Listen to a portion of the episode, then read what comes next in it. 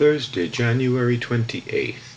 How blessed is he whose transgression is forgiven, whose sin is covered. How blessed is the man to whom the Lord does not impute iniquity, and in whose spirit there is no deceit. Psalm 32 1 2. Blessed in the Psalms. 3. Instructed, set right with God. Maskil or Instruction is the inspired title of Psalm 32. It introduces the school of God, which is for all believers. In Psalm 2:10, God calls the kings of the earth to be wise, Hebrew maskil, and submit to the blessed rule of the Messiah. Today, in a world where things are upside down, God delights to teach his own as his students so they may be right with him. David was a man after God's heart, yet he had to learn important lessons.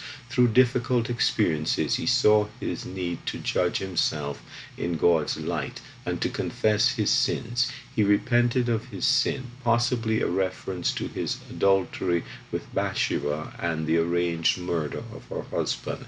After a period of hardening, verse 3 and 4, David confessed his iniquity and transgressions with genuine repentance.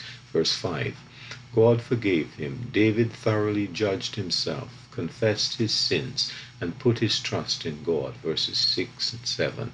More details are found in Psalm 51 and 139.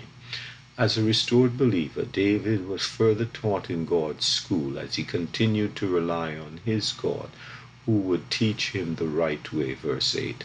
God promised to instruct and lead him in it. Instruct is from the same root as the title Maskil.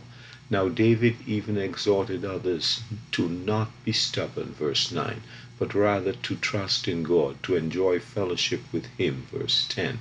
As a result, there was real joy as well as a proper response from hearts set right with God. Verse 11.